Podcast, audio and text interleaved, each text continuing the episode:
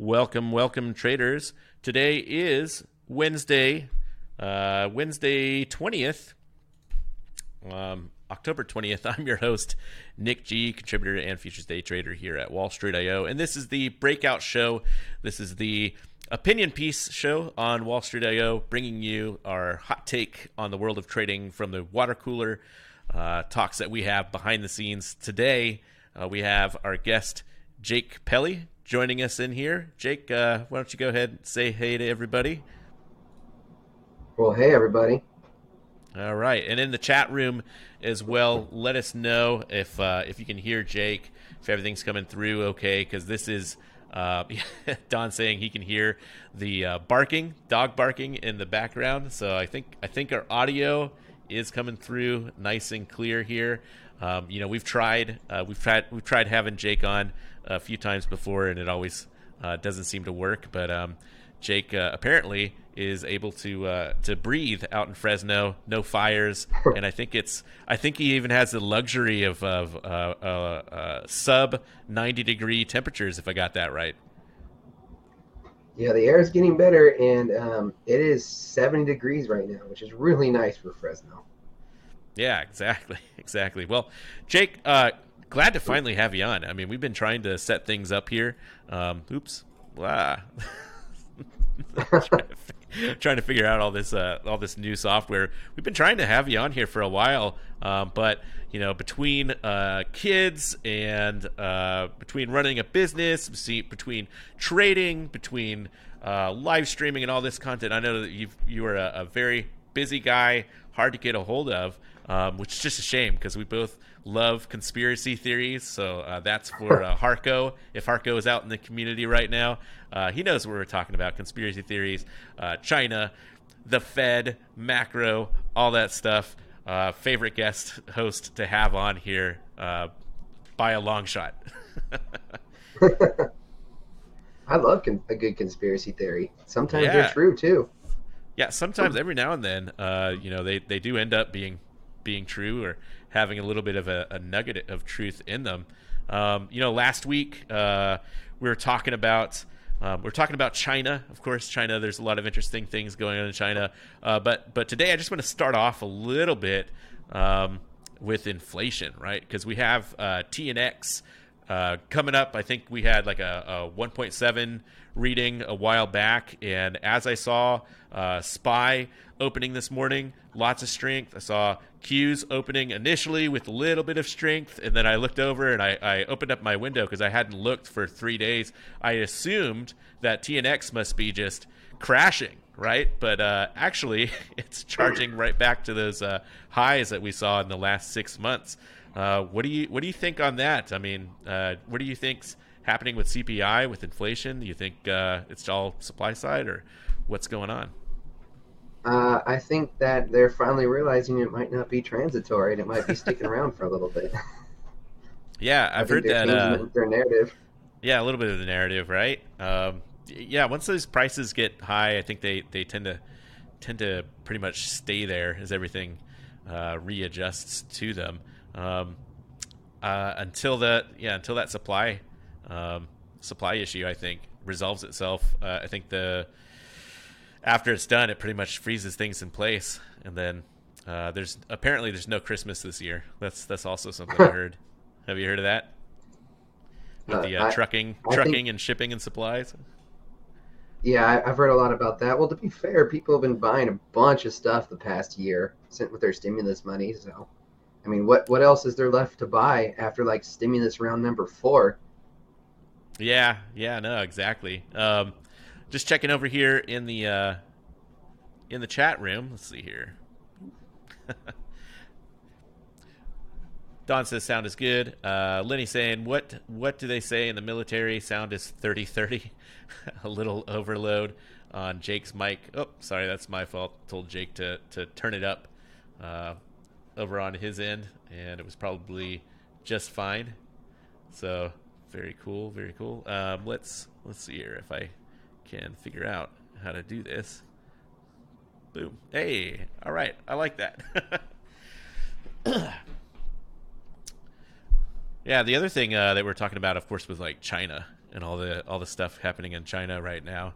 Um, their coal. So one of the one of the things I, I noticed uh, that's not really reported much on our end of the uh, our side of the pond is uh, is their power outages. So apparently, and I've heard different things about this, but apparently, uh, two thirds of the country in China, two thirds of the population are experiencing these rolling blackouts where.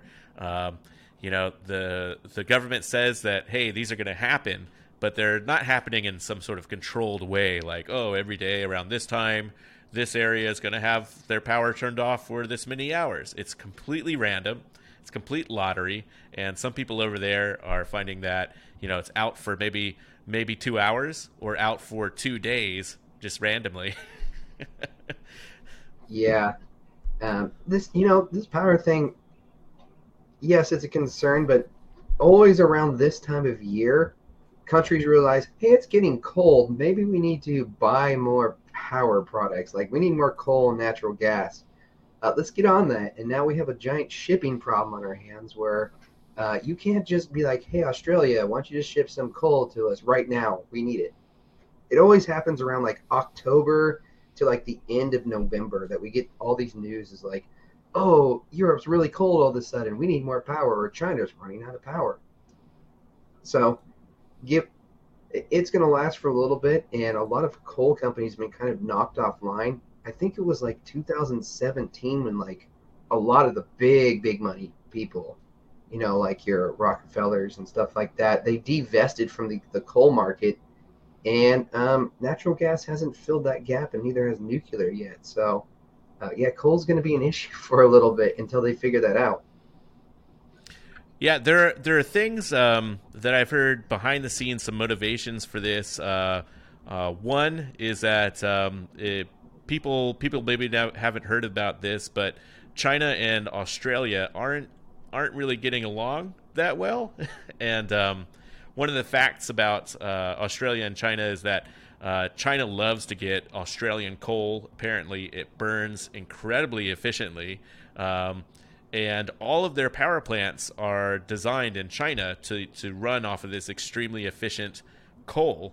And now that they're trying to source from other areas, from uh, from India and Indonesia or something like that, um, they're using this lower grade coal, and they're finding that it's not generating uh, not generating as much uh, power as uh, as normal. And I think that we we also used to be a pretty big supplier of coal, and uh, I guess we're not in their um, in their friends list anymore recently.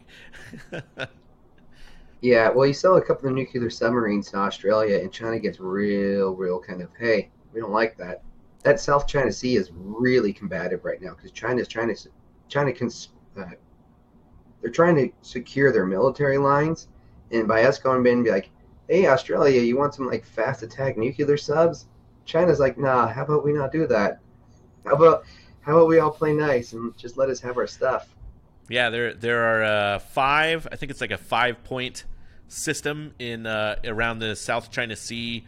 Um, New Zealand, America, Australia, uh, Britain, and Russia. maybe one one more, maybe Russia. Yeah, and uh, and they all have interests in that South China Sea area, uh, which I'll circle back around to for sure. Uh, uh, the the other side of that equation um, that I've heard is you know there's the supposed I don't know if you have any update on this, uh, but there's this supposed um, Zoom meeting that's supposed to happen between Xi and uh, and Biden at some mysterious point in the future to talk about uh, U.S. China trade. It, would be kind of nice if uh, if if people were clued in, or maybe I'm just oblivious to it as to maybe a date that that might happen. So uh, I know when to maybe be out of the market or get into the market or something like that.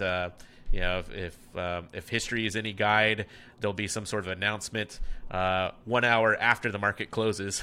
It'll be all in the futures market, uh, or you know, on a Friday before the weekend, or a Sunday a before Friday. the market opens. Yeah, yeah exactly.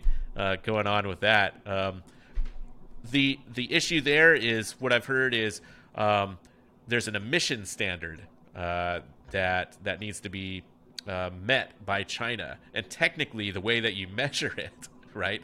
Because uh, you know, just like the way you measure GDP, Uh, one of the big things is real estate. So of course China blew up real estate for uh, Yeah. different reasons, but of course it makes their GDP look amazing. So now you have these rolling blackouts for two thirds of the population in the country over in China, and lo and behold, there's actually this emission standard uh, that needs to be met. And you know, how do you save fifty percent on your emissions? Just turn the power off half the time, right? Yeah, well, wouldn't that be convenient? Just turn the switch off and on for a little bit. No. Oh, we need to be more conservative on green energy. Just uh, that province doesn't have an energy for a week. what do you think It's about? Com- it's a communist country, so they can do it if they want to.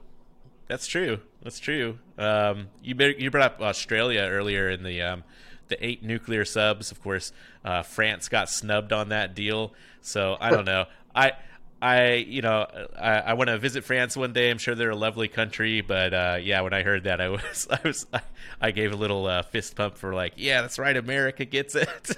you know, take that because we got the deal. I mean, nuclear subs are better than whatever they were selling anyway. Um, but uh, but China also having some uh, some friction there with Australia over um, uh, the Wuhan thing. So uh, Australia has been this big proponent of investigating the Wuhan lab leak um, hypothesis, which uh, which I won't dismiss completely. You know, if we're, taking giving out opinions there, um, I think you're at one of those one of those states where it's like, well, you can neither prove or disprove. So hey, there you go. But but China, regardless, is not a fan of having uh, someone out there uh, as big as Australia saying, hey, we want uh, free rights to investigate everything that happened in that lab in Wuhan. so of course there's that rift already going there. And now whenever uh, you know whenever I look over at the Australian side of the pond and see what's running in their news cycle too, uh, there's all this stuff about uh, Taiwan war coming, right? Um, which I don't know. What's your take on that, Jake? What do you what do you think about the chances of a of a of, of a war um, happening in the you know South China Sea, specifically around Taiwan? I think the South China Sea is, is going to be definitely a big battleground. It's one of the, the five largest choke points on Earth when it comes to shipping. So there's going to be there's going to be fights over it. But Taiwan and Hong Kong, eventually China will just absorb them, or they'll they'll just starve them out to where they they have to kind of reclimate into the country. It's eventually going to happen. I don't I don't think there's ever going to be a war over Taiwan. I think it's just going to be like, oh hey, we own this place again. Sweet like I, I don't see Taiwan ever being like a, a battleground area. I see like the Balkan states being another battleground area more than uh, Taiwan's going to be. Yeah, uh, I don't know. I'm I I'm I'm like up in the air about it. Right. On the one hand, so so to get you know conspiratorial like we sometimes Oh, yes. do, we sometimes do here on the uh, on the breakout show. Um, yeah, there's no there's no more uh, uh, there's no more Afghan war, right? So what was the Afghan war was going on uh, for gosh, what um, what's the math on that? 17 years, 16 years, Oh, something like lo- that. Long time. Yeah, so anytime there's war, I mean, you have Raytheon, you have uh, General Dynamics. Uh, I don't even know if they're a company anymore, but whatever. Uh, Northrop Grumman. you have you have all the usual players. You know, as Eisenhower would say, the the uh, military industrial complex getting that free money, right? Getting that free money flow. Um, you know, there there are plenty of things. The Pentagon is never audited, so you never really know where their money goes. you know. Um, you know, there's a giant hole in the, the treasury accounts as well, and all this stuff. There's there's money basically flowing flowing places, and one of the big um, big chunks of the pie every year is defense, right? And it's also uh, one of the the least um, least examined uh, chunks chunks of that budgetary pie every single year. Um, and it, it's never, you know, anytime there there comes up a, a vote for budget, uh, often enough, what happens is in the background. I notice, um, you know, uh, uh, everything might be up for contention, but somehow during a midnight process that was completely overlooked, uh, both sides can come together in an instant to to to turn on the money for for defense spending. So now Afghanistan's not there, and, and to me, it makes sense to just have this this next war or threat of war, a Cold War thing maybe around like Taiwan, um, just to you know just to keep that money flowing into the um, into that complex. Um, so yeah, I can see I can see on the one side uh, that advantage, um, and then on the other side, of course, uh, is is you know all the factors against it may be happening, and I think a lot of it has to do with uh, that five the five other countries in the world who are like, no, we don't want you to take over uh, Taiwan. So who knows? You know where the money seems going to go for uh, the military complex, right? No, where's Space? Force. Oh yeah, I totally forgot about Space Force. Yeah, Yeah, that, that's where that's going to be a huge money dump because, you know, one drone rocket is like seventeen million dollars, but one space shuttle is like hundred and seventy million dollars. So, you know, you want to talk about a place to sink money? Yeah, let's just put more satellites in space. Yeah, that's totally going to be the next warfare area, space. Yeah, it sounds uh sounds pretty juicy. Uh, let's Yeah. let's do this. Let's uh let's take a look here at the chat room. Uh, let me put in here um, inflation. Fooey. This isn't inflation. I lived in Brazil in the '70s with thousand percent inflation. Uh, yeah, that's a good point. I mean, hey, you know, we complain about um, what 10 percent uh, more expensive, uh, um, you know, hamburger at McDonald's or something. but but uh, yeah, thousand percent inflation. That's that's something that's something else. Or or all those stories about you know Zimbabwe or uh, or the Weimar Republic and stuff. Right, Venezuela exactly. Um, he also says propane. There's a shortage of this, and sixty percent of the Midwest heats their home with this. Ooh, yeah, that's that's gonna look rough. Uh, and then coal is a bigger problem in India. I think Lenny's brought this up before that India uh, may be backing off of some global global climate change initiative because, hey, end of the day, coal is cheap, right? Yeah, and uh, people forget that China and India are not the best friends. Like they they have active border skirmishes like on a daily basis. So um, both of those countries are currently looking for coal because they need it for the growth of their economy. Because remember, China and India are not an actual like their economy. They're still in an industrial nation. They're still getting there. So you need that cheap, cheap energy to get there. And they're both very starved. And India's not going to be like, oh yeah, China, you can have all our our coal right now. That's not a problem. Yeah, it's a tough place Yeah. for uh, for India. I never really thought about that. You know, somebody um, uh, on the coal side, I, heard an argument before that as far as uh, climbing up the normal path to first world uh, country status um, or G8 status, if you will, um, is is kind of off the table for India, at least in the near future. And they, they pointed out that um, you know what got China into it was this this uh, uh, this this kind of confluence of forces, perfect storm, where you know uh, we wanted to sell off uh, expensive labor here and and give it to them for pennies on the dollar, literally, uh, and then and you know so China goes from uh, somebody making um, you know adjusted uh, f- you know I think it was two hundred and fifty dollars a year or something like that initially, uh, all the way up to today, where today you know the average uh, uh, Chinese income I think is like around 12 12,000 a year, thirteen thousand a year adjusted. So there was a lot of of uh, spike in inflation there. Now, um, you know, if if the world wanted to do that with India, India doesn't have that that dislocation. So China, of course, uh, when I say two hundred fifty dollars a year, that was whenever your average uh, American factory worker was uh, was pulling in like 50, 60 k adjusted. You know, back in the seventies, no, you know, straight out of high school. Um, you know, Straight out high school. awesome. Straight out of high school. No, I remember talking to a guy who was like, "Oh man, my dream car was a Pontiac Trans Am. I saved up one summer and I bought it for cash." And I was like, "What?" like, you know, my my dream car right now is probably a few hundred thousand, and if uh, you know, if I save up over one summer out of high school, there's no way I'm going to be able to afford it. you know. Um, Yeah, I saved it Yes. for a Fiat and I, I got it in one summer. yeah, there you go. It was Yeah. used from 20 years ago yeah, on cinder blocks. Yeah. on cinder block. It, it's really green because I don't use it that much. yeah. Well, pe- people also don't realize that um, United States was an industrial power from like the 1917s all the way into like the 1990s because, well, um, there's these things called world wars, and uh, China was still rebuilding, Japan was still rebuilding. I mean, Europe was pretty much still rebuilding, and we were the only ones that had like, hey, we're open for business. You want something, we can make it. And then around the, the like late 80s and 90s is when we're like, hey, these Chinese people, they they actually got these production houses. Um, let's go over there.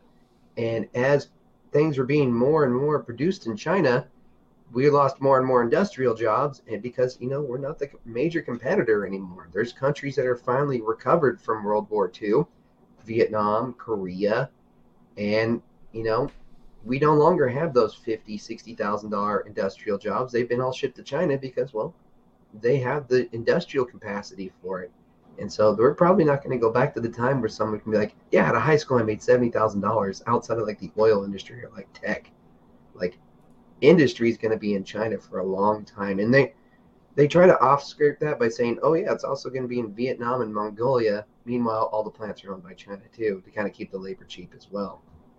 So it's pretty yeah. fascinating if you look look at the scope of history, like why China is rise to the power where it is, and then you add to play the fact that a lot of debt went there, and once you own a lot of countries' debt, you get added into the G8 real, real quick. Like the United States has a huge trade imbalance with China, and it just so happens that China's like, hey, United States, we own a lot of debt. Um, how about you let us get into the big boys club?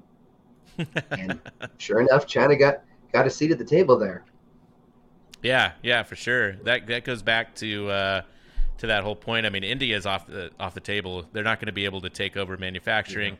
Yeah. Uh, that that whole thing where you know we were we were uh, I view it as arbitrage, right? I mean, we were arbitraging the difference in you know very well paid American workers at 50, 60 grand a year versus workers who are making two hundred and fifty dollars a year. That that gap, if you're if you're talking about existing relative uh, pay, you know, if a if a Chinese factory workers making twelve thousand a year, and I can tell you that in India, uh, their yearly is at like two or three thousand dollars a year, uh, maybe even a little bit higher because of the tech industry. That arbitrage opportunity is not there. You don't have uh, an arbitrage of 120x existing. You have like 4x, and at that point, yeah. you know, you're, you're trying to figure out like, okay, well, what's my yield curve on transitioning from China over here? It's it's nothing. So so until you you know you you literally have to go find a country in the world um, where people are making fifty dollars a year, which is really tough, yeah. right? Um, and maybe that's that might be why all the tech industry uh, and there's some there is some uh, early rumblings around looking at uh, African countries for that because there are you know some some villages out there with technically a labor force, right? Um, that don't, don't really need much money. And there you go. That would be the opportunity, I guess. Like Nigeria and stuff like that. And India is really hard to break into because India, when you go into China, China says, okay, we want some of your intellectual properties or we want a backdoor into your software. Like that's non negotiable. You're going to mm. give us something there. India also has huge tariffs on getting stuff in and out of it. Like I, I tried to get something delivered to India. It was triple the cost of what it cost for me just to buy the product. Like I was shipping a T-shirt to someone for a Christmas present to India. It cost me 15 bucks to, sh- to buy the shirt. It cost me $75 when it was all said and done to get it into wow. India because yeah. Wow, that's insane. It was insane. And to just get a package delivered to India, you have to have like three different ID cards. The providences are crazy. India also doesn't have the luxury of being right next to the Pacific Ocean like China does. Like China can be like, oh, there's Japan there. Well, does it go around Japan? India, you know, there's a whole whole history books of people trying to get to India quickly, and it's just not as quick as it used to be. Like, yeah, I say yeah. used to be, but so. well, let me check here uh, real quick in the community. Lenny uh, chiming in here. Uh, does anyone remember the '80s movie called uh, the Star Chamber, a big conspiracy, uh, was the fear that, of what would happen to the environment if millions of Chinese started buying cars and refrigerators. Okay, interesting take on that. Uh, the entire textile industry was just handed over to Asia. No, that's that's also true. It's hard to. I challenge anyone to walk into uh, a Target or a Walmart, for that matter, um, or or even a Costco or wherever you go, and look at that tag of manufacturer and find uh, find a tag that's not from uh, Vietnam, Malaysia, Indonesia, you know, etc. right? Right. Yeah, and they've pretty much got the price of a shirt as cheap. They got to the price of a shirt so cheap that cotton farmers are like, I'm just not going to crop anymore. Like they, the price is so low in that industry that the farmers are at the point where like, nah, nah, I, I, it's not even worth it. So, yeah, exactly.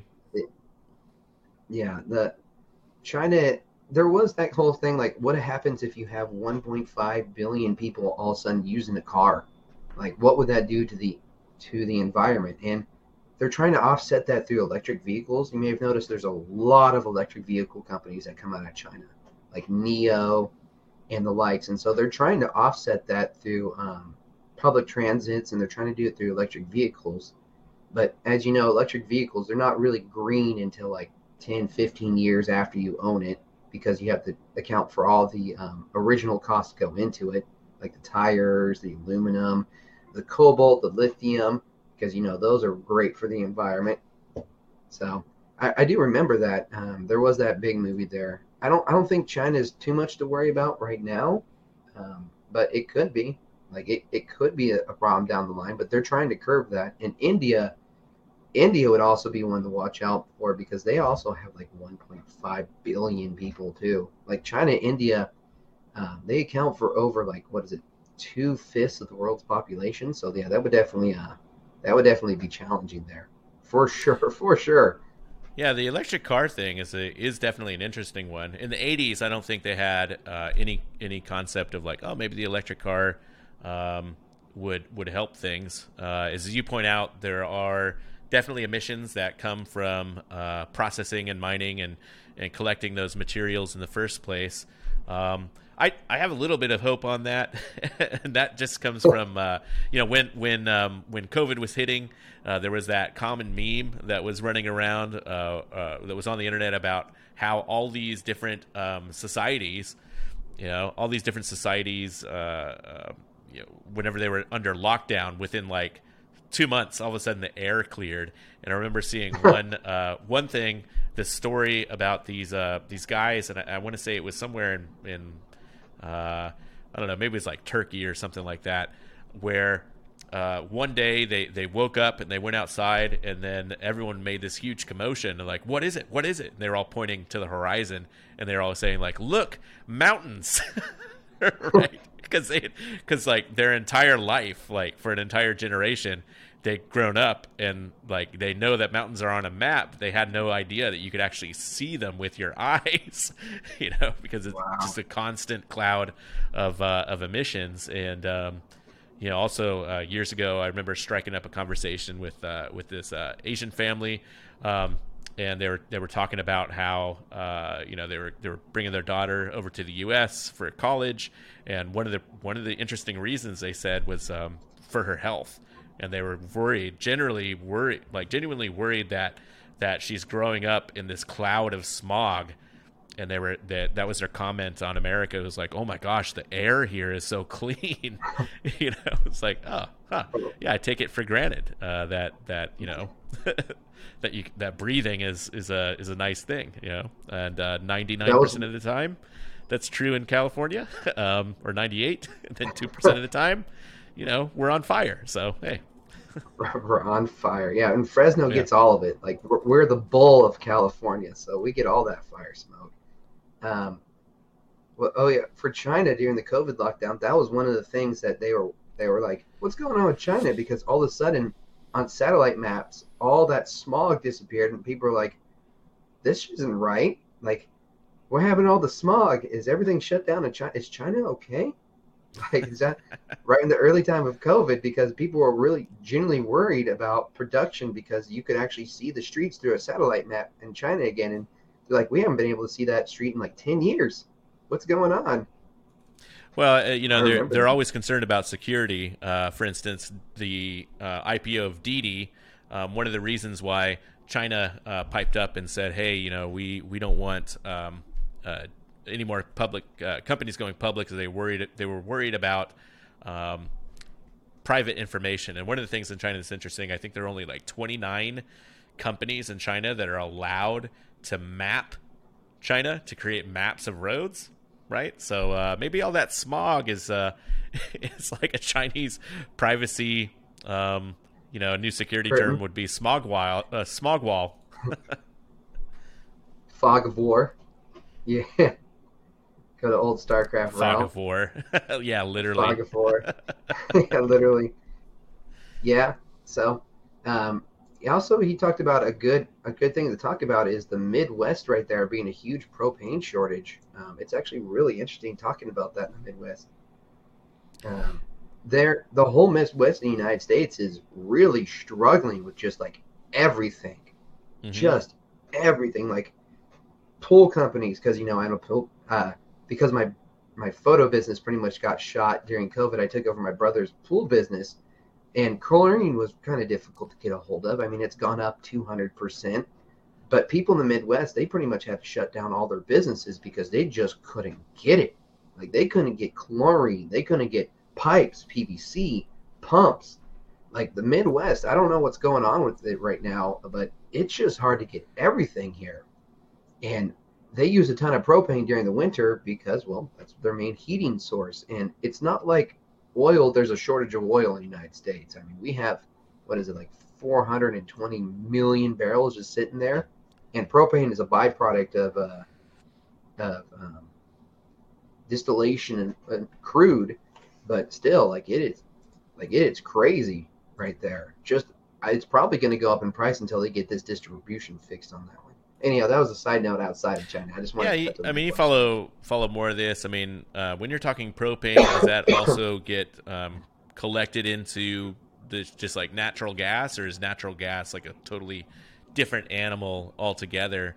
Um, you know, oil, of course, seems to be going up. Which, by the way, I have no idea why oil goes up. I don't trade it, so I don't really, I don't really know the reasons behind it. Um, and then nat nat gas, I guess, is maybe also the same thing. Maybe there's some sort of crunch going on there. Again, I don't trade nat gas, um, even though the futures uh, are there for it.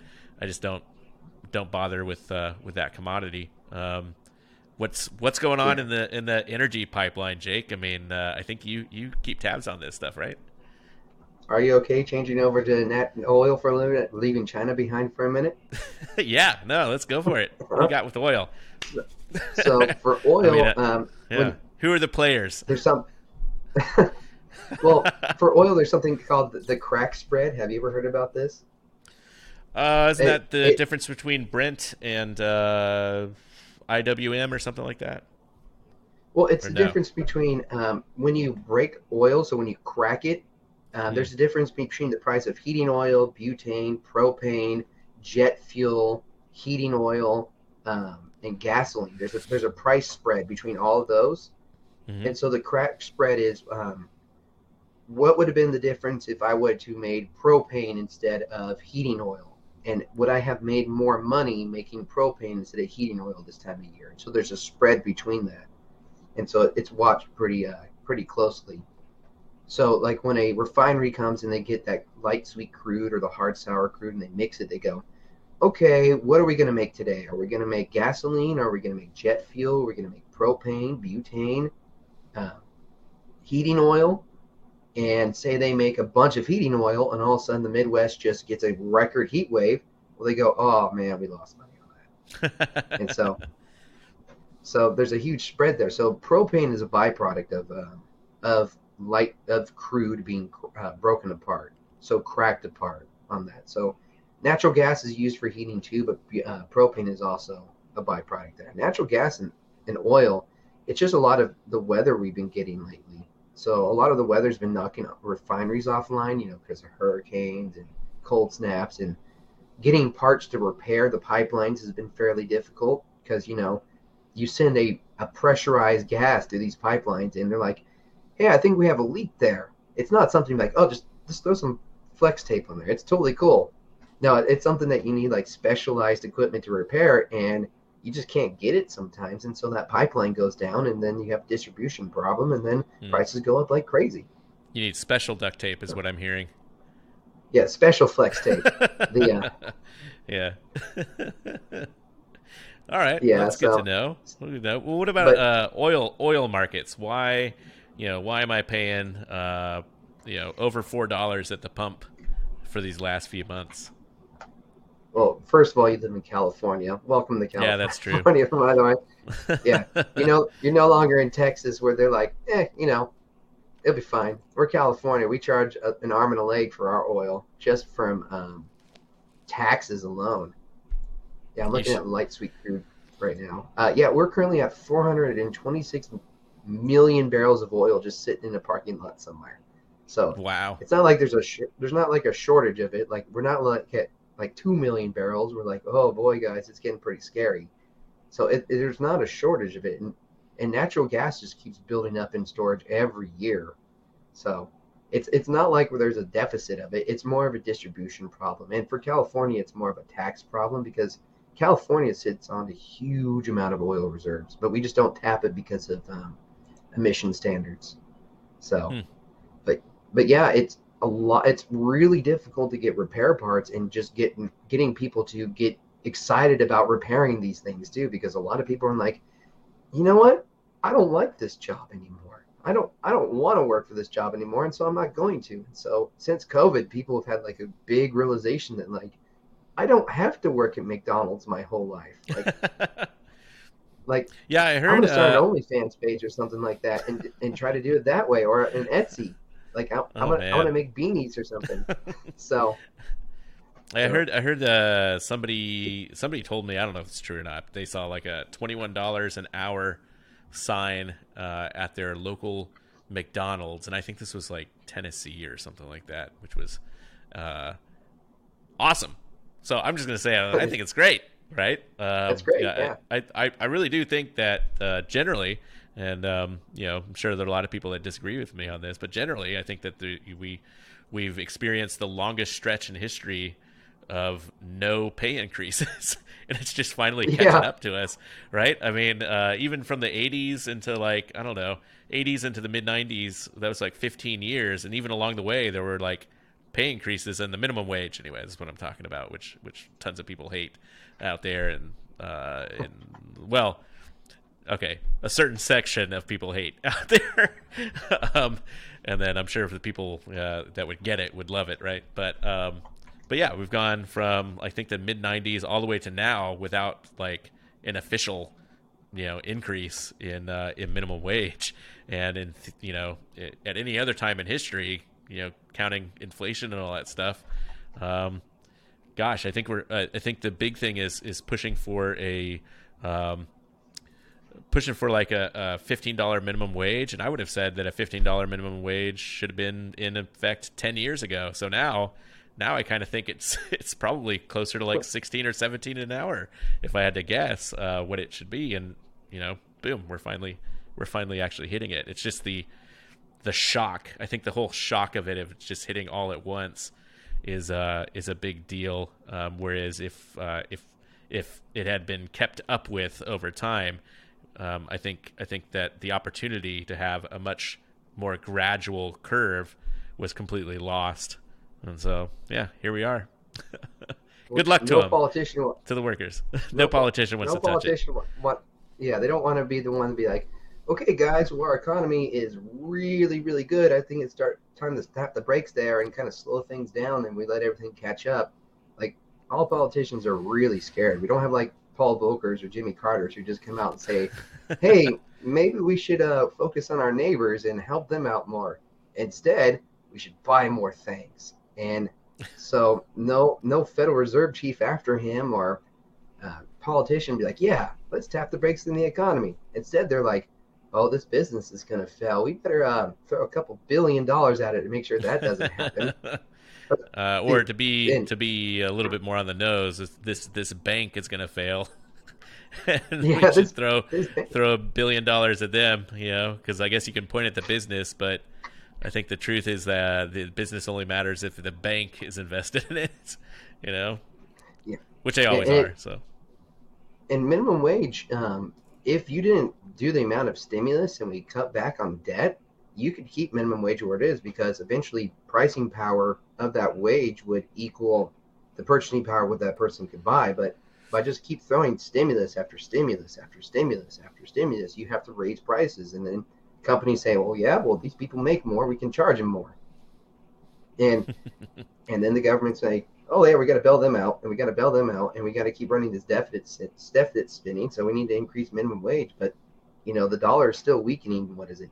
3% a year. And then COVID happened and then it weakened to like 15, 18% in the span of like one year, just be out of the mouth printed out. So minimum wage is great, but it's it's not realistic for how much money is being printed out into the system because as long as the taps are open, it doesn't matter how much you raise minimum wage. The it the dollar the amount of the strength of the dollar is going to depreciate still, and so you're going to have to raise it every year. And companies like, well, we can still make money there. It's a slippery slope on that one, but it's nice to finally see like McDonald's being like, you know what? Maybe we need people more than we need shareholder value. I, am sorry, we're a stockholder stock show, and it's terrible to say that, but they're finally like, people don't want to work for us anymore. Um, maybe we should pay them more. Maybe them, we should get them excited. And so, in Fresno, I saw a sign, eighteen dollars, starting at McDonald's. Like, like I, I, I'll take a picture of it next time I see it, just of the sign there. And meanwhile, my niece, who started out as an EMT, working in the back of the EMT, is going to be starting at fifteen dollars an hour. Like, you want to talk about a description in the economy too? It's it's it's strange. Yeah, it's so. definitely going to take some some time to, um, you know, kind of kind of balance things out. it's the it's the best way to to put it. Uh, um, you know, I uh, the only the only reason I say um, or advocate for um, you know minimum wage is as a floor you know? So so that's where I, i'm coming from uh, whenever i say um, that uh, uh, you know one of the one of the main reasons for my logic on that is that uh, it's, it's specifically this scenario where in two years time you know if i if i rewind two years ago um, $12 an hour right? Yeah. That was what i mean no company really had any trouble. Uh, if we're going to stay in the fast food as the, um, you know, fast food is the symbol of the entire economy, right? No company, at least in Texas, had any problem trying to get uh, a worker on for for uh, uh twelve dollars an hour, um, or you know, go down to the Taco Bell or something. I'm sure it was uh, ten dollars an hour or something like that. But but you could you could constantly see that, and then now it's that sharpness that's that's really just like the danger I think of going in two years time that you know 12 to 16 18 you know stuff like that yeah. that sharp 50% uh, increase um, in the way in the in the wage I would I would have argued like hey it would be a lot better if that was just like you know five percent over time like you know five percent over time like or ten percent just just based on uh, I you know this is where it all falls apart. Actual inflation, right? There's no there's no yeah, real inflation. measure of actual inflation um, because because CPI is as uh, fickle as fickle as anything can be, right? Yeah,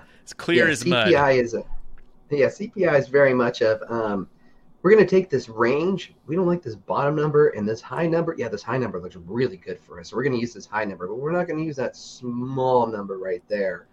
And then CPI looks better all of a sudden. and all of a sudden right? you're like, no, there's no inflation. No, no, we're actually showing uh, that 2% target. We're just barely getting there now. And then you look at their numbers and you're like, hey, what? Why did you move that scale up a little bit? Like, isn't that bottom number really important and that high number over here really important? And the Fed goes, well, you know, uh, not really. It's skewed. It's skewed. So we uh, we just use those middle numbers ever since uh, Johnson took over the government after JFK, and he was handed his first GD, uh, GDP report, and he's all, "That's not good enough." And they're like, "Well, that that's the numbers," and he's all, "No, I don't think that is the numbers. Why don't you come back with a better number?" Since since Johnson, it's all kind of come, come back down. So yeah, yeah, I think uh, CPI is officially the uh, just a, just like the billboard charts. It's the uh, but in reverse, the lowest a collection of the of the of thirty things that experience the least amount of inflation over over the last year or since our since our last reading, uh, as opposed to like being a collection of uh, necessities that people actually spend money on and need in life. Um, checking over here on the website, Penelope chiming in, wow, $18 in Mickey D's. She points out that Costco pays 27 an hour, which is amazing. Wow. Um, I don't know if they're, uh, she's wondering if they're on a union. I don't know if they are on a union. I think that Costco has just been one of those blue companies like Southwest that just has a reputation of, uh, of always paying their employees well. Um, at least that's that's how I've known it, um, and from from the old uh, from what I can remember, my old college friends who would have jobs there. Um, Lenny, uh, Lenny saying EMT business is a strange one for sure. Uh, contractors, um, you know, services to the fire department, you know, that's all sorts of things. Minimum wage, okay. He's talking about um, maybe tying things to minimum wage. I think earlier he was talking about tying rent to um, to to income. Good luck with that. There's a Taco Bell near Bob uh, hiring on site up to eighteen dollars an hour. Wow, which uh, you know, hey, again, I say awesome. Good for good for those kids. I am very jealous. I'm very jealous of that because I I guarantee you whenever I uh, in high school when I applied to my my local pizza place you know, and I was getting I was getting 50 cents over minimum wage at the time. I think that was like $7.50. Um, that was that was a, a little bit of a fraction over poverty rate. And now if you go work at Taco Bell, uh, you're making as much as a teacher at a public oh. in a public school, basically. Um, oh, is, is that so, math? What's that, Good for that. that. I don't know. I mean, teachers. That's how much do teachers make? I always hold them up as like, hey, these are the you know these this job is um, just like garbage. Oh, garbage men. Teachers typically get um, the the the. Uh, Whoa! That, that is very cl- that is bad, very you know. close to the teacher makes. really? So, yeah, they get the short yeah. end of the stick. That's what I'm trying to say. Teachers, what do they make? Forty five let's see here. So 40 times 4 times 18 times 12. It's 34,000. Most teachers start at $26,000. So, start at um, 26 up to 30. Oh, so yeah, they are uh, $18 an hour full time. Probably Yeah, wow. Probably close to the same benefits. you know, like well, teachers' benefits got really good. Yeah, that's that's the next headline, Jake. public schools, public schools lose teachers to McDonald's and Taco Bell. I can imagine yeah. the interviews with the teachers there. It was like, oh man, no more parent-teacher meetings. This is fantastic. from the from the teacher's perspective, right? yeah. Oof, man. Yeah. I only have to deal with one customer at a time and not 40, 40 yeah. parents. Yeah, that's great. Yeah, yeah. So, so any kids I see so, are gone one minute later. it's fantastic. So looking at Indeed as a source here. So it's Indeed, mm-hmm. use it with a grain of salt. So a first year starting teacher typically makes about eighteen eighty an hour. Um, once they've been there for six to nine years, they make about twenty one dollars an hour. So that means someone with a degree, so four years in school and then two years of like externship and you know they have to do like a um, an internship where they have to work so many hours for free. So six years of your life, um, you are making 80 cents more than someone who's currently working at Taco Bell, who um, does this for beer money on the side after he dropped out of high school. Like, how insane is that? Yeah, yeah, but wow. Jake, it's uh, it, it's it's for the children. I say that oh, very I, sarcastically. I think, I think uh, uh, pro athletes should get paid uh, paid what teachers make, and teachers should make what pro athletes make. Like, oh, like man. teachers should be like the rock stars. Like you'd be like, oh my goodness, you got Mrs. Swanson teaching ter- second grade. Like they should have like draft picks, like they do in the NFL for like teachers. That's how that's how valuable they should be. Like, yeah. Wow. Oh hey, they didn't know this. I used to live in uh, Dallas. I'm looking on Indeed, which actually has the highest uh, per hour teacher pay in the entire country. That's that's very surprising to me. Well, go Dallas. Good for them. You know. Uh, everywhere else here, yeah, all over the map. Uh, looks like the bigger cities um, are paying that 24, but of course, when you're looking at the average, you're you're averaging out all those uh, rural areas, smaller towns, and and yeah, definitely uh, seeing a lot a lot smaller, um, a lot less on that end. Man, wow, that, that's so crazy. That's crazy. Yeah, I just and, thought of uh, that. Costco, I don't, I don't know. Costco, um, they're unionized, but the, the CEO of Costco is like he's come out and said it numerous times when uh, and activist investors have challenged him, like you could be making so much more money. Why don't you do it? And he's all, well, first of all, I'm making a living wage, so I'm making, I'm only making like 150, 250 thousand dollars a year, which is really good. And second, if I pay my employees well, they don't leave, and if they don't leave, they stay there for a while, so I don't have to train a new employee how to do the job, and their happiness is a lot higher. So uh, we actually save money in the yeah. long run. Yeah, I remember. So, uh, um, you know, as proof that CEOs should should filter everything through a PR department.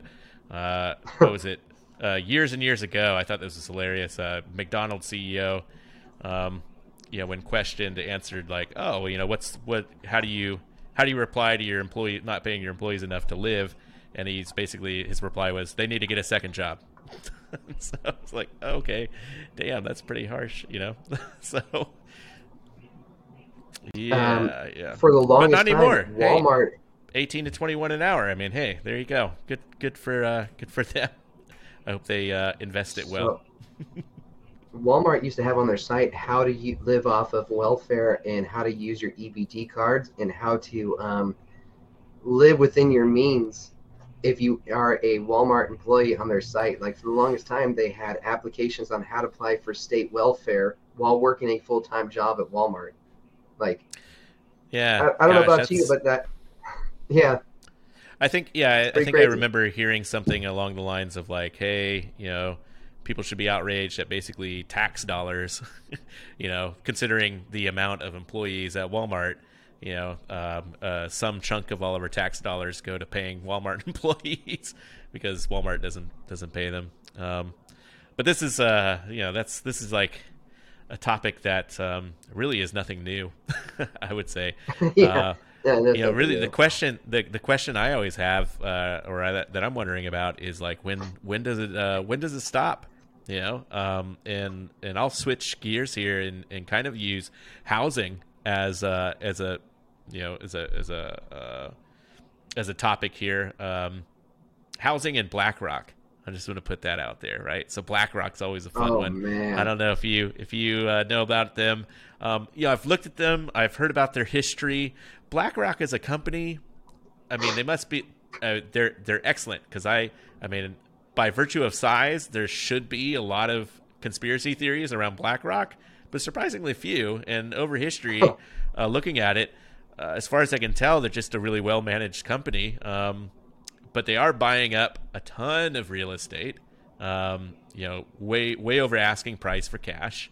And uh, and what's interesting is they they manage 9.5 trillion dollars, and that um, if you uh, there was some statistic out where if you look at the amount of global business and transactions that happens per year, it totals out to about 75 trillion. So BlackRock is managing nine and a half trillion. You know, and uh, and I remember years ago when um, MBS, um, uh, Saudi Arabian prince, did that 2.7 or 2.3 trillion dollar fund, and everyone was like, "Oh my God, this is the most amazing thing ever." Uh, that that pales pales in comparison to how much money BlackRock controls. Um, what do you think about that? First, first on real estate, and uh, and second on on BlackRock. What your take is? Well, it makes sense. I mean, you can't. The stock market PE values and dividend yields are so low now that they have to justify their growth pro, uh, their growth model, which is like three to five percent, to justify management fees. And where can you get that? You can't get that in a bond. You can't really get that in a uh, municipal bond anymore. That's investment grade and, but you can get it in real estate. And I mean, if the real estate deal goes south, well, you still own the land, and that land still has value, and you can depreciate that land on a tax basis. So it, ma- it makes sense. it makes sense. I mean, we're in an area where there's there should be like super hyperinflation. You don't print 26 trillion dollars and not have inflation, and they have to get a return somewhere, and that return is in hard assets. So it's like in cattle ranches, it's in oil fields, it's in stuff you can't make more of.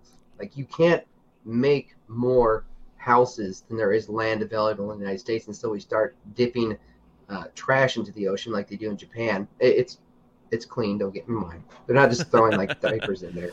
They're they're it's reclaimed and they process it and they're purifying. And they turn into sand. But until you start doing that, you can't make more real estate. Like you can't make more real estate than there's land, and you can raise rents three to five percent a year every year, every year until people can't afford it anymore. I mean, if you looked at the trend of how much people are paying on their paychecks just to live in a home, it's gone to something like 35% to like 72 to 80% in some areas in the past decade.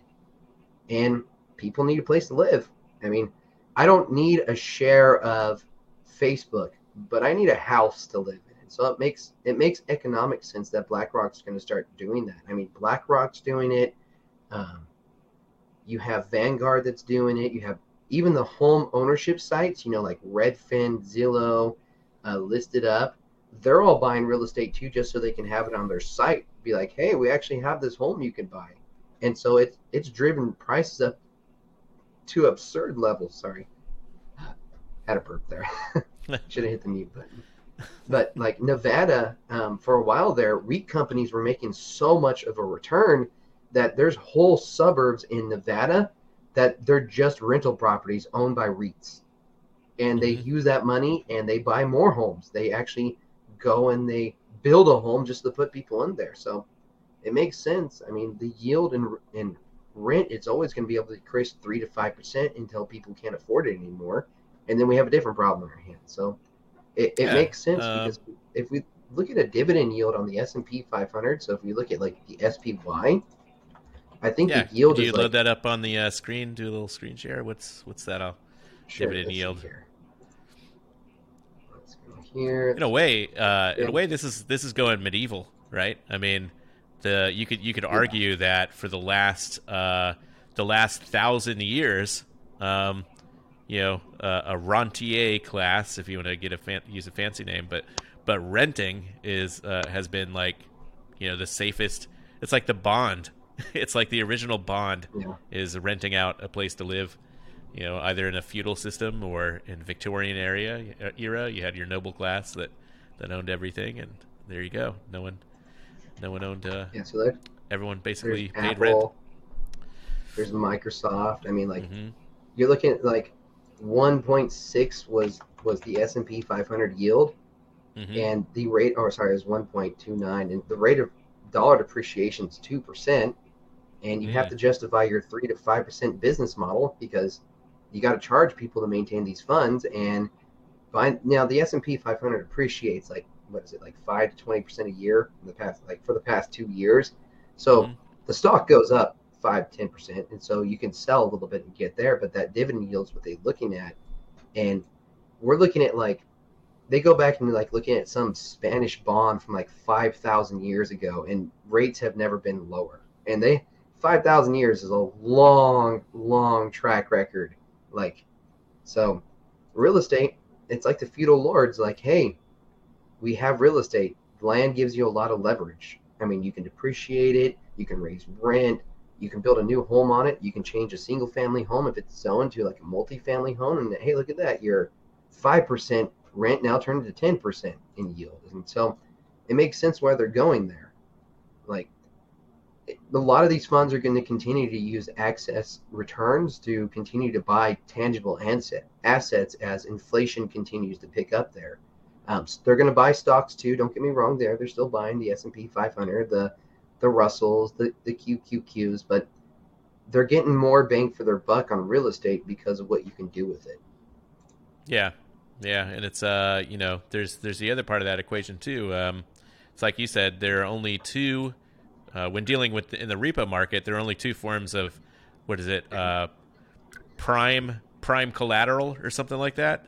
That's uh, pristine collateral. pristine collateral. Yeah, and that's either treasury bonds or surprise, surprise, real estate, right? If I remember Well, correctly. Not anymore. Not they now allow huh? you to use they allow you to use corporate bonds too, or at least they did as of like six months ago. I don't Is know that- if those- 100 percent changed it. Are those AAA rated corporate bonds? I think it was just yeah, if only. If only. yeah, Uh, it's probably uh, the anything next- triple B or BA. Yeah. because the uh, the next uh, headline there is that uh, someone acquires um, Moody's or Fitch or Yeah. something like that, right? Yeah. Yeah. now now owned by uh, the Fed Reserve Bank. Yeah. This blonde brought to you by the Federal Reserve. It's Yeah. triple A. I think the the new Yeah. tagline should just be "What could go wrong." Everything seems to work fine so far. yeah, exactly. You can you can Uh, you can rate us on that. Yeah. so, yeah. So it, I mean, BlackRock's going to continue to get bigger and bigger and bigger until um, regulators step in and say, "Hey, you know what? Um, you're bigger than Europe in assets under manage. yeah. May- Maybe we should break, break that up a little bit." But then they realize, wait a minute, they're bigger than Europe. My pension fund's in there. I shouldn't regulate that. Hmm. Yeah, So, uh, Black, but, I- uh, BlackRock also, uh, unsurprisingly, uh, for the I forget which what the exact number is, but but for all the largest companies in the um, in the stock market, they they own like five percent stake in it, which is really interesting. Um, and, uh, gigantic. yeah, and uh, I think I think the other part of that was that whereas uh, Renaissance um, Fund and uh, Dalio's fund and all these other different funds uh, have been focused on like, oh, we need to find some algorithm to make money. Um, BlackRock, at least their only public thing, is um, is uh, an algorithm that's called Aladdin, and the Aladdin's only purpose is to um, run Monte Carlo sit- scenarios um, to identify like r- like some some sort of thing that could kill their entire company. So so essentially, what they've done is is create the entire company to to resist any kind of implosion. You know, that's their That's that's, their main thing. And then um, yeah, I guess at that point, if you if you're up in the uh, the the brilliance that I think of it um, that I think is there is one the size because you have to be of a certain size for it to even make sense to to um, to try and, and do that sort of thing. But two, anytime so anytime the Fed balance sheet increases, um, you know most of that money has has shown in the last decades um, to stay in in basically a financial services cloud. Most of it stays up there about about you know, you know as far as trick if you want to if you want to pretend that there's trickle down about uh, about uh, of the 10% that's left like another 7% of it's claimed and then 3% at the very end of the road 3% actually reaches like you know the the the commoners that sort of thing. But but you know long story short if you have uh, blackrock and all of their you know huge nine nine and a half trillion is tied up in this um, this huge you know huge financial services cloud and fixed assets like uh, you name it gold. I'm sure they own some crypto. They own a piece of every of every single one of the largest companies. They own tons of real estate now. Um, you know abstractly speaking they make money off of the growing fed balance sheet period. You know? Yep. so uh, yeah the the next crisis which um, you know these happen faster and faster. So so in uh, in one or two years during the next crisis i'll see you here again. We'll be talking about this and we'll be talking about uh, you know the good old days. You remember jake the good old days when um, tarp was like 750 billion dollars? And what was he what was maybe the other thing? There was some other stuff right? But but Oh, yeah. uh yeah when when um when stimulus was measured in billions So uh, I like to measure in one apple now. one apple Yeah. Ah, sh- I, I mean, look at the Yeah. market cap of Apple. It's it's literally the size of one tarp. yeah yeah Like, or um, what is it like? Three Jeff Bezos. Uh, three jeff bezos or yeah Elon something Musk. like that that's a new Yeah. it's the new uh, uh measure of value Oh, Apple's market so. cap is two point four four oh, trillion dollars. So we have to look at Tarp's um, oh yeah, it's one Tesla. It's one Tesla. It's one Tesla. Oh, I love it. It's one. I love it. You know, uh, we're we're taking. Uh, you know, that's that's going to be the next thing. So most most. Um, I think for, for most organizations, you know, is a, as a morale thing, they have uh, fantasy football. Um, surprisingly, surprisingly behind the scenes, there just aren't a lot of sports uh, sports um, personalities uh, in the offices. Um, Kathy is our biggest sports personality. She follows she follows baseball. She's a huge Golden Warriors fan. She's she's you know she doesn't support the Dodgers, but apparently she's she, she was uh, following that very closely. Um, she is up and up on that stuff, so she keeps us uh, keeps us in line, keeps us informed on that. But we should we should start together the office pool of uh, fantasy um, uh, fantasy stimulus, right? I mean, I think I think we hit the the two trillion, two trillion dollar barrier. I think I think the next one's five, easy five. That's what I have my money on it. Five trillion. What do you think? Well, I mean, I mean, seeing how they they wanted to pass like what is it, three point eight, and then like another one point four in Congress. Five's a pretty realistic number. What we should yeah. do is we start we should start doing a, a fantasy Federal Reserve chief poll. Be like, oh man, you got Bullard. Oh man, who'd you get? Oh man, I just got Yellen again. the, the fantasy anyone want bowl. anyone want one of these? They're like trading cards. it's like anyone need a yeah. Yellen? It's like ah oh, nah, I got like ten of those. I got I got an Evans. Who needs a hawkish bet right now? I got an Evans. Oh, you know, man. we all nerd on that that that type of stuff.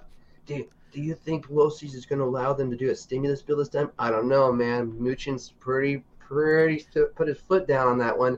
yeah, but I got this bid on like on URI at uh, United Rentals, and I'm really hoping that they'll pass this bridge thing because that bridge kind of fell apart last week, and they really need to get done. I don't know, man. That seems like a pretty pretty hot bet.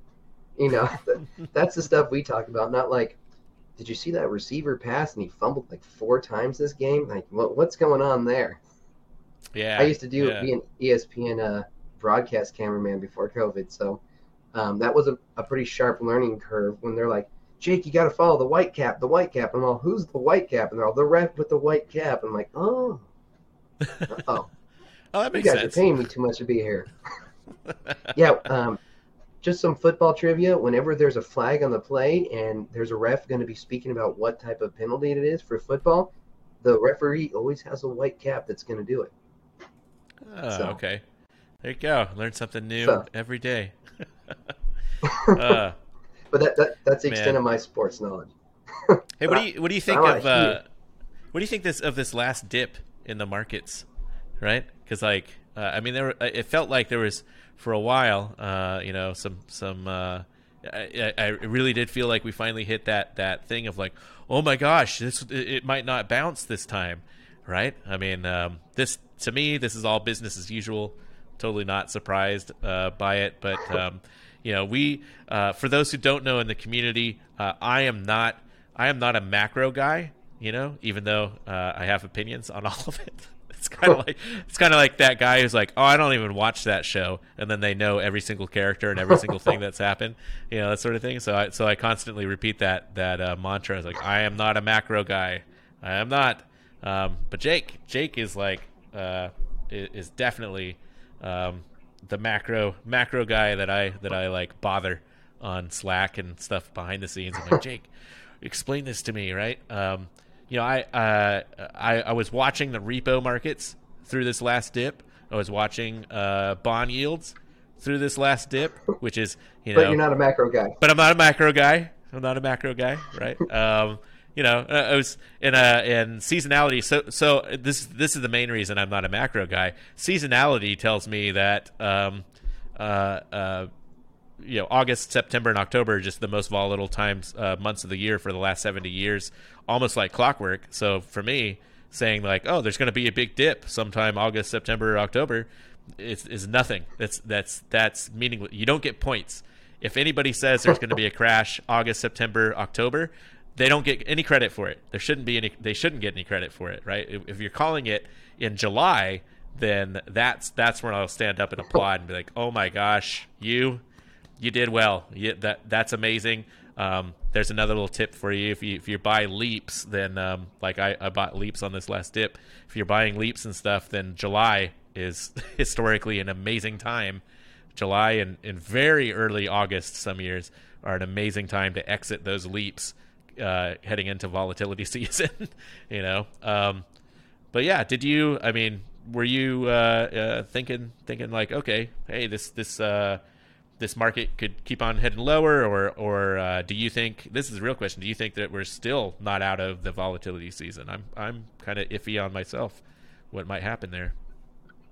Well, looking at the chart for the S and P 500, I was I was mm-hmm. very much being like, you know what, this actually looks like it could have been a topping out pattern. Like I was like, hmm, yeah, because we had like three weeks where Monday, Tuesday, it just collapsed, and then it tried yeah, to get back into it, and then we'll load that up on the screen so that we can see uh, we can see the spy, see see what happened. I'm looking at a daily chart for those who are listening on the podcast. Daily chart, uh, just loading up some regular old moving averages, some uh, 8, 21, and 50 EMAs um, on the. This is weekly, daily. There we go. So boom. So I'm gonna zoom zoom all the way in on that. Okay, and I cut you off. So there's like an L pattern, is what you're saying. Yeah, it looked like there was a topping out pattern, and I was like, hmm, this is interesting. It, this looks like a topping out where the market might be like, oh yeah, bonds are really good. Uh, we might want to scale back there, and then it just broke that movement right there. Like, like once we went above 440, it was like game back on. And I was like, oh, never mind, game on back to normal. Looks like we're gonna go to all time highs. Uh, so yeah, uh, if yeah, it would have kept, kept following that trend, yeah, if it would have kept following that trend and be like, yeah, this is this is very interesting. This might be a nice time to start looking for some long term holdings. But uh, earnings came around, you know, no surprise, earnings knocked it out of the park, and the market's like, oh yeah, yeah, isn't stock supposed to be counter inflationary anyhow? And so it just piled back into it. Now we're touching all time highs again. The S and P 500, like a week before, like what is it, like 40% of the whole market reports earnings next week. Yeah. So yeah, exactly. I mean, it's a big, I mean, big Tesla players uh, weighing in. Uh, Goldman Sachs, financial markets, things like that, did uh, uh, amazing from what I hear. Um, already, of course, banks banks kind of weighing in. Uh, financial week is already come and gone as far as uh, as far as I'm concerned. All the big players pretty much already reported, right? yeah, all, all, the big banks are reported. They all they all like to report like right next to each other and before the market mm-hmm. opens because they got stuff they got to do. Yeah, I think it's so, uh, I forget what I think uh, like J.P. Morgan or something like that kicks off uh, earning season in my opinion because they're yeah pretty the, much the financials. I mean, you know, outside of like whoever it is, it used to be Alcoa used to be the the yeah, the big signal one, right? You know, and then that's that's no longer really a big deal. Um, yeah, I rewound some on this chart back to last year. Of course, sharp sharp move up, and then a subsequent sell off uh, in in September, bottoming out late September, and then uh, seemed to have this this nice uh, nice trajectory to the upside. Now, uh, you know, f- f- go back in time, the S and P kind of looks like this, you know, and uh, you know, to me, uh, abstractly, there's this it kind of kind of rhymes with with what what we saw uh, recently here. Um, you know, we're we're coming out of it. Seems to be that we're just you know gap up, gap up, gap up. You know, un unstopped. Um, this was last year into early October. Um, now, now to me, I'm a little bit uh, tripped up on this because from a technical standpoint, I also have noticed that there's a ton more correlation to VIX and OPEX, and we are after OPEX, and we're we're we're doing this kind of thing. So let me hit fast forward on the chart. Boom, here we are. And yeah, we, we have this kind of like rush to get back to all time highs, in my opinion. And I'm I'm wondering that's where this is where I'm wondering. I'm wondering if what all we need to do is is trigger off, you know, um, a temporary all time high before boom, you know, the uh, unwinding, unwinding and coming down to, to retest things. So I don't know. Well, I'm, I'm, I'm still bullish until the Fed starts pulling the plug on free money. Like I'm, I am, I am. Uh, as long as the free money taps are open, I, I'm the the risk is to the bulls. Like it's not to the bears, it's to the bulls. So a lot of those like call spreads and stuff like that, that's where the, a lot of the risk lies. But once the Fed starts going, yeah, you know what, free money party over. We're gonna we're gonna tap this. Uh, that's when I'm gonna start being like, hmm, volatility is probably gonna be sticking around for a little bit longer. Um, then again, it took from like 2008 to 2000 like what was it like 15 until volatility started being like, yeah, I'm a thing again, guys. Look at me. So um, I, I think the risk is to the bulls. Still, mm-hmm. I think earnings are going to come out great. I don't think um, Apple or Microsoft or Amazon or Tesla or Google or Facebook are going to miss. Though Facebook and Google are definitely going to be the um, the problematic ones because they hit peak usership. I mean, you don't you don't send the whole entire world economy home for the year and not say, "Oh yeah, we got as much eyeballs as we're going to get." Like Facebook and Google, if there were people that are going to open those two accounts, they probably did it last year. And so they're probably going to see a little bit of a topping out and a little bit of a reduction in userships. But they, they already said that last year. They're like, hey guys, um, we got everyone. Like, wrap up. Let's go home. like, like, we got it. And so those ones will probably be a little bit mixed, but I don't see Apple missing earnings. Like, people still buying iPhones like crazy. I don't see people not buying Office suites and stuff like that from Microsoft.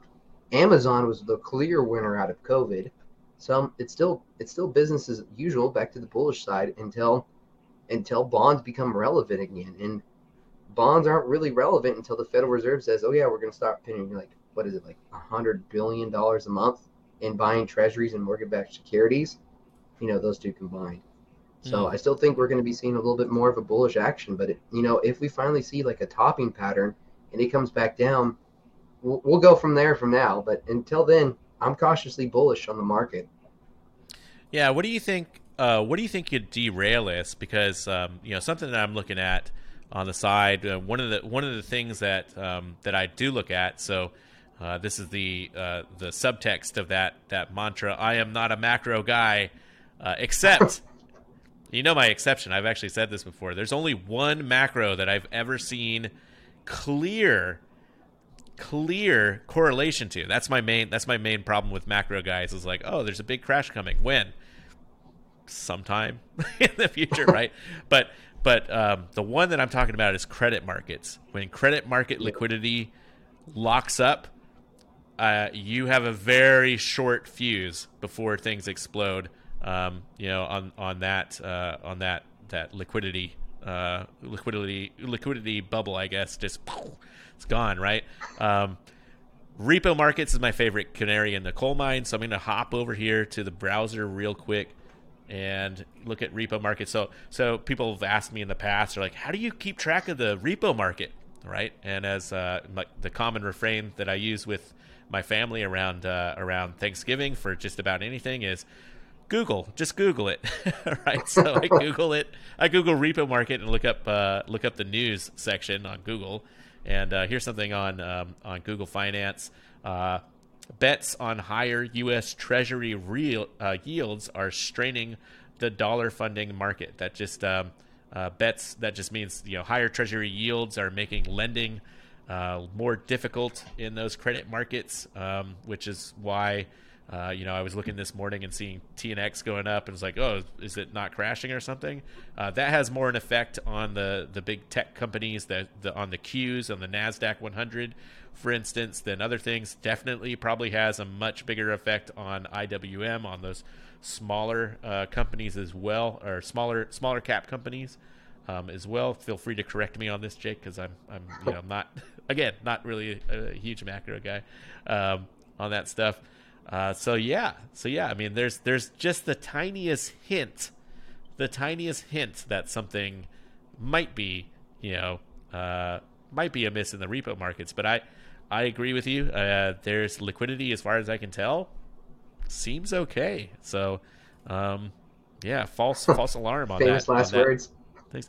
Yeah, I mean, it seems okay. Uh, CPI. okay. CPI came out already, I think, this month, and from what I could tell, is pretty much in line.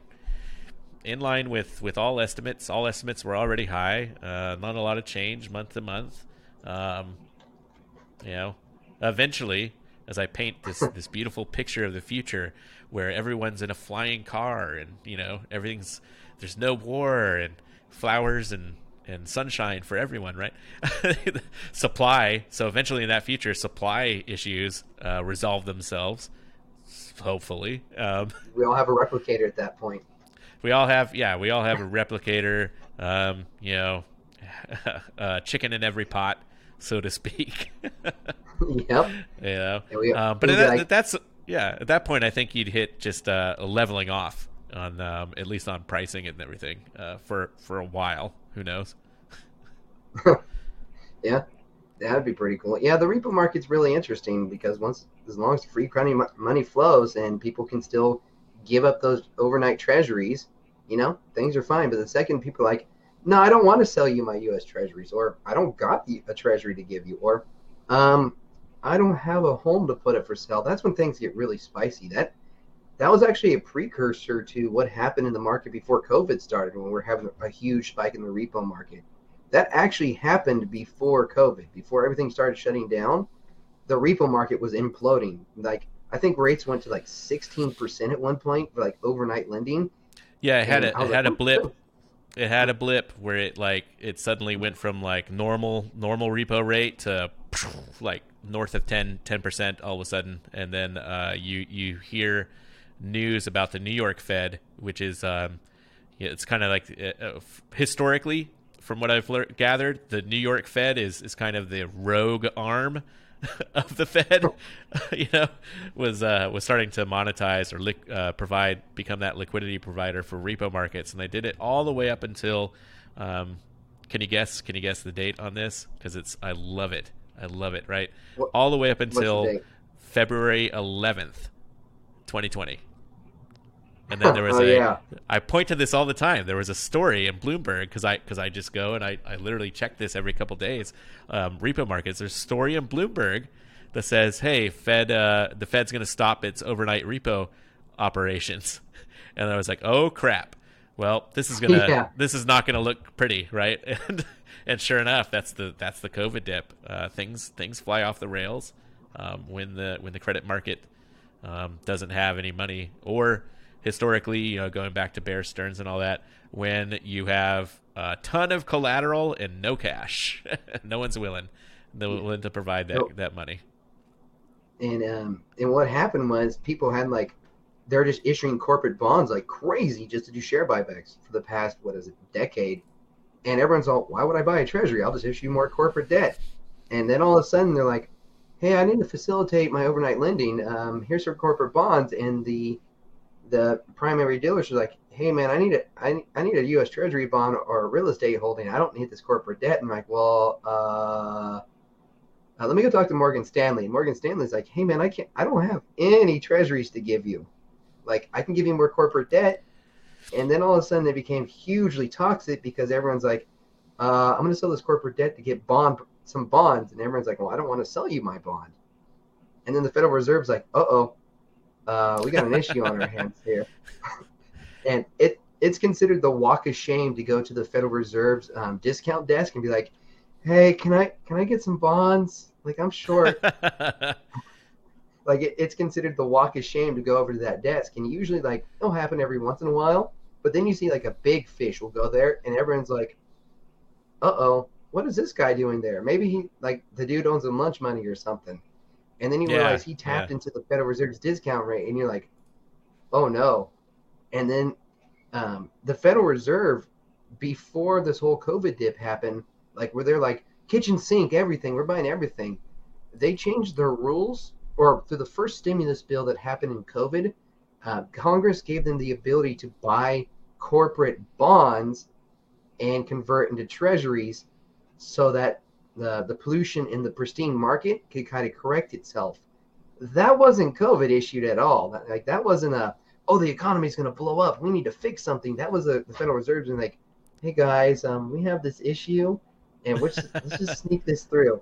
Let's sneak this through, and maybe no, maybe uh, Jake won't read it this time.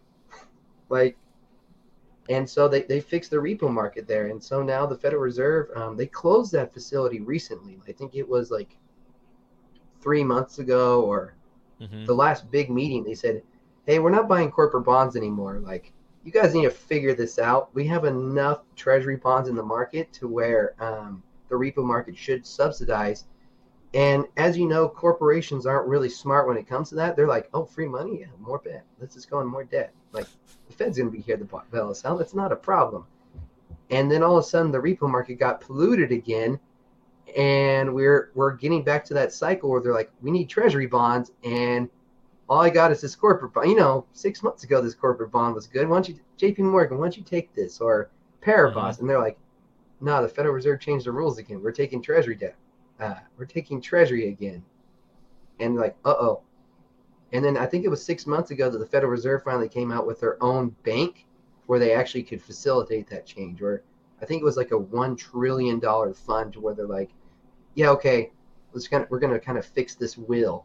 So yeah, so we're still yeah. living in uh, lender of first resort is uh, is what's going yeah. up, right? Um, yeah. I, I actually think that that comes from uh, a philosophical failure or you know higher higher failure. It's easy, you know, without going too far into it. Uh, it's easy to poke holes in Milton Friedman's thing.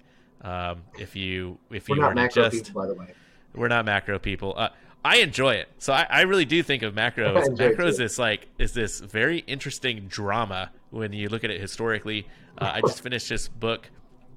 Uh, just finished this book called Lords of Finance, which is basically uh, the the formation of central banks, um, uh, like their their modern policy of central banking in um, uh, circa circa World War One and what the fallout was after that. And then uh, Keynes, of course, is going oh, yeah. in saying like, "You guys, you got to get off the gold standard right now, and also you can't you can't slap Germany with this insane bill that they can't repay. You're going to have problems." And then everyone else in the uh, world was like, "Whatever, Keynes, shut up. We know better. Gold is king, and Germany's going to pay us uh, some insane." Um, you know, uh, debt, um, you know post-war debt, and then we'll all be fine, and Germany will be dirt poor. And of course, you know. Uh, this happened and that happened and boom world war ii right and then even the fallout yeah. after world war ii more and more people were like oh i guess keynes was right um, the you know, one of the interesting things on that is uh, keynes definitely had his uh, his his rivals or his um, uh, detractors uh, hayek from the austrian school and on the american side of the pond Milton Friedman. Milton Friedman absolutely hated everything about Keynes, and if you look at his his philosophy, even uh, to the point where he his philosophy seems just like a, a direct repudiation. Is like, well, I just hate this guy, so I'm gonna make a, a, a philosophy that's just opposite of whatever he says, just to be opposite for no reason, right? So he comes up with monetary theory. Uh, he makes a lot of weird assumptions, uh, or two assumptions that he made that have turned out to not be true. Uh, one, velocity of money does matter; it's not a constant, right? Um, and then the second one uh, is just this assumption that banks would operate like banks. You know, going back in time, you give uh, you give money to banks, and the idea was that banks will lend that money out, right? Because because to an economist you know, go back to the 1940s, uh, 1950s, an economist can't uh, can't even envision a future where it's like, well, why would a bank sit on a ton of money? Why wouldn't they put yeah. it to work? That's their whole profit model, right? And of course, Friedman's Friedman's saying this in a post-depression era when there was there was a law in the books to specifically say banks can't use their money for investments. You can't use their depository money for investments, and of course that disappeared. And then uh, banks just went, you know, ran just wild. Uh, that was also an idea I think that was being floated around the last around the last uh, global financial crisis, and surprise, surprise, it didn't it didn't pass, right? Because they were like, no, no, no, no, no, no, no, no, no need for that, even though that's exactly what what caused the problem in the first place. Um, so he didn't he didn't imagine a world where banks would just sit on cash rather than than make a loan to a to a business or a small business or to somebody looking to to buy a house. And that's exactly what's happening today. Banks would rather sit on money than lend it out to small business or a house or business. I think Wells Fargo closed down its business uh, credit uh, department um, a few oh, a, a, while back. Yeah, yeah it's gone. and nobody wants to yeah. lend on a house right now either because they'd they'd rather buy it and then rent it out. Well, So, that and there's yeah. so much toxic housing debt right now with Yeah. uh, that Oh, mortgage s- moratorium so ending next much. month, and people are like, "Oh, before I lose my house, I'm just going to take a loan off of it, and when I default, Mhm. oh no, I have cash, and uh, the bank can just take the house." And Wells Fargo, Citibank, um, J.P. Morgan, they're like, "Nah, we're not doing that." also, um, the movie "It's a Wonderful Life" talked about how um, banks just loaning all their money out instead of holding reserves. So if you remember in the movie, the black and white movie, "It's a Wonderful Life," the bank had no money because they loaned it all out, and so the bank was going belling up, and that was what one of the guy's major problems is. It's at Jeff's house. It's at Bill's house. It's at Susan's house. So they, they did that reserve living for that. Also, um, when it comes to the Treaty of Versailles, the whole thing that shot Germany down and started World War II, France was like, Germany became a country, and I took that offensively because for uh, almost France's whole history, they tried really hard for Germany not becoming a central power. They actually Mhm. fought numerous wars in history, so Germany wouldn't ratify. Like it wouldn't. All those small states wouldn't come together, become a powerful state. Hmm. And then after the War of Crimea, you remember Crimea, that thing that uh, Russia took over a couple years ago? Wait, when was the War of Crimea? It was like in the 1800s. So okay, okay, that's okay. when okay. Germany- Just to make sure, I, Yeah. I don't know that one, so I was like, "Wow!" Don't So- tell me that that was literally something that happened in the last ten years, because I'll be like, uh, no, no, no. That's something that happened in the eight, late 1800s, and Germany Mm-hmm. became a state finally. Um, and then, you know, Germany rose to power, and then they lost World War One because uh, their allies were really weak. You know, Austria, the Ottoman Empire, the sick man of Europe, it was called at the time. Don't don't take offense, anyone in Turkey. I'm just quoting a history book. um, yeah, and after that, France was like, mm, we should try to break apart this Germany thing. We don't really like it. yeah, Like we want to be the we want to be the central power here. So let's go take all their steel mills and all their farms. Like, and Germany will deal with it. If not, they'll just break up like they did in the past. You know, I'm cool with the Prussia. I'm not cool with the Germany. And then Right. um, Germany's like, no, we're gonna stay as a country. Like we're, we're not breaking up. We're gonna do hyperinflation, which actually worked for them because of austerity. And then you know Hitler. So, so yep. sorry, that was my Yeah. history lesson of the day. No, Yeah, that, uh, uh, yeah, no, it totally makes sense. I mean, you know, Hitler came about in a uh, an impossible situation for Germany. You know, so uh, that's uh, I think that's just a, a pattern in history that that repeats itself whenever you have the masses, the masses, and uh, generally being frustrated. You just need some charismatic guy to come about and you know rally them up, Yeah. get them all excited, and and, and just uh, you know foaming, chomp, chomping at the bit, champing at the bit, however you say it, and uh, and yeah, you can do some crazy, crazy stuff, right? Um, and Yeah, then you you end up with yeah, you end up with Nazi Germany. That's essentially what happened. Um, and then you Uh, uh, you end up with Germany re-ratifying in like the 19 what was it 1989, and then you have Germany becoming the world power in Europe by being the head of um, the European Union. It's crazy stuff. they're Crazy back. yeah, stuff. They're back. uh, they're they're back. back. And that's what France. Yeah. That's what France really didn't want because they knew that if Germany stick around, they would be the world power there in Europe. Because well, Germany is kind of sitting in all the good spots for when it comes to shipping and getting stuff. I mean, they're the gateway into Eastern Russia or Eastern Europe, and they have all these sweet ports with a nice little beachfront property. And so France, for the longest time, was like, nah, nah, Germany, you're not going to become a country because you're going to become, you're going to usurp us in power. And um, look where look where Germany is now. So it's pretty it's pretty interesting if you ever look at the scope of history because you're talking about the Lords of Finance. So we got to yeah, go. Lords of, Lords of Finance. Uh, Lords of Finance ends with the Bretton Woods Bretton Woods Conference, which was uh, where they where the formation of the IMF happened, and um, generally did a good job in identifying like the the need. So now, you know, I, I would argue that there have been uh, a paucity of large wars among the superpowers anyway since World War II, primarily because you know the financial markets existed in a way so that it's like okay, well, let's settle this in the business arena. Um, you know, more more so than the um, the war arena. Uh, war though is is definitely more efficient for certain things, which is why which is why that that China Taiwan uh, thing uh, comes up, uh, you know, you, you run into a um, uh, uh, man. What, what was the name? Anyway, there's a whole paradox about old power, new power. I want to say it's the it's that Greek historian the- Theocydides or something like that. Um, anyway, it's a whole paradox named after it. It's fantastic.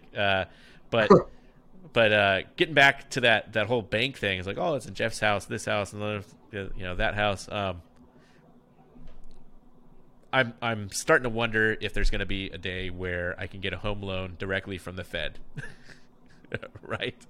Or a, or a small business loan directly from the Fed, you know, because the smaller banks are not going to see any value in it, and uh, and that was in my head anyway. Uh, the the one, you know, the one kind of saving grace about uh, having a bank in anyway, you know, was the fact that they can they can create money so a lot of people don't don't know that, but fractional lending creates money in the system, uh, and and that money specifically can go to funding risk, right? Um, risk in the small in the small business uh, form, which I think is the most valuable function of a bank, is is funding small business, and then um, you know that's my subjective opinion.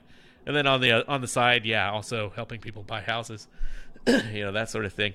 Um, yeah, if the banks, if the private industry banks aren't aren't willing to do that, uh, because they have you know trillions of dollars to to throw around in the world markets and and um, you know safer safer investments I guess then uh, then yeah that that leaves only one bank out there that whose primary goal is not to invest in the market even though ignoring the fact that they bought ETFs and bought you know Oops. corporate bonds just a just a year ago and, and municipalities and and municipal so, bonds too. Right, right. So uh, Monty Python style, what have the Greeks done for us? You know, uh, except for that one time where they bought bond municipal bonds. Oh, and that other time where they bought. Uh, you know, corporate debt uh, bond or corporate bonds. Oh, and that one time that they uh, put inflated uh, ETFs. Uh, yeah, except for those times, uh, you know, they're not acting in in a um, uh, you know, I'll, I'll say morally hazardous way. so you were almost there. They were almost there to being where you can buy a home loan. They uh, did yeah, this so, initiative so it's called just the, one the, more. the mainstream. They did the mainstream bank, the Main Street Initiative, where the mm. Federal Reserve said, "Hey, if you banks give these people a loan, we will take 100% of the risk. 100% of the risk, and we we have set aside, I think it was like 20 billion dollars for this." Wow. So JP, they, they didn't do it because you know they don't have like an office. Be like, okay, Bill, you want to make a new business? Here's the paperwork you submit. So they did it because they didn't have the facility for it. But JP Morgan, Wells Fargo, their primary dealers did. But they were they were right there. They were pretty much saying, yeah, we'll fund small businesses, 100. Yeah. percent We'll take the risk, 100. percent And you know what banks said? Was that? No thank no thank you. We'll just hold that money on deposit with yeah. you we, we get more the, better returns that way. Yeah. So, so the other thing, so on the on the business sides, I should explain. Uh, banks obviously just don't want to take the risk on small business. Um, on the housing side, it's not attractive because you know your your interest rates are historical all time lows, and they just keep on going lower and lower and lower over time.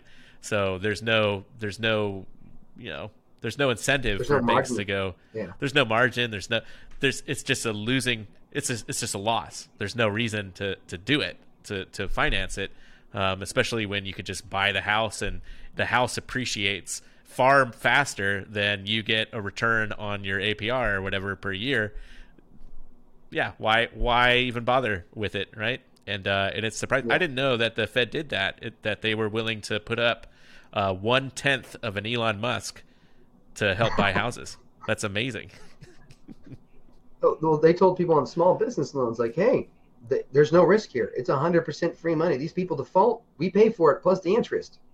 We mm-hmm. we will pay for it. And the banks were like, no, that's too much risk for us. And the Federal Reserve's like, you're going to do this. And the bank said, no, we're not going to do that. And they, they caved on it. And so they transferred that money to something, or Congress clawed that money back from the Fed because no one was utilizing it.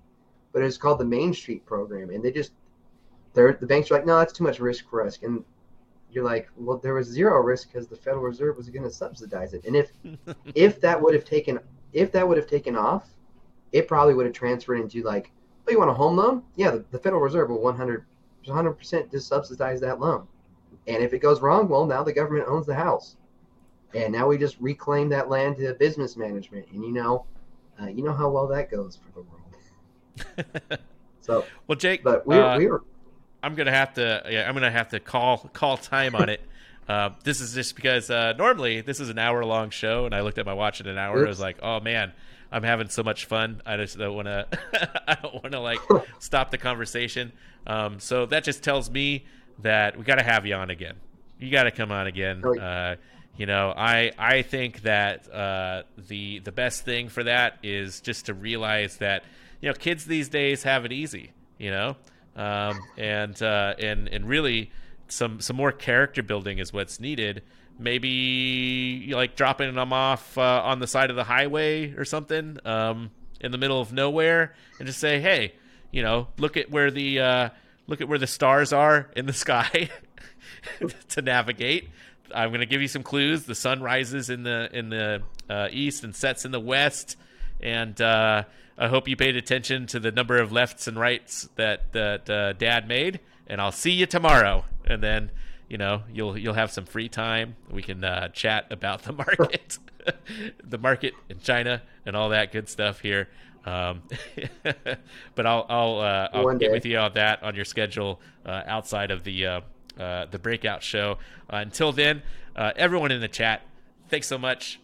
you know, awesome awesome involvement here in the chat, talking about Costco, talking about um, repo markets. Uh, Lenny has just this collection, encyclopedic collection of, of all these like stats, which I always love.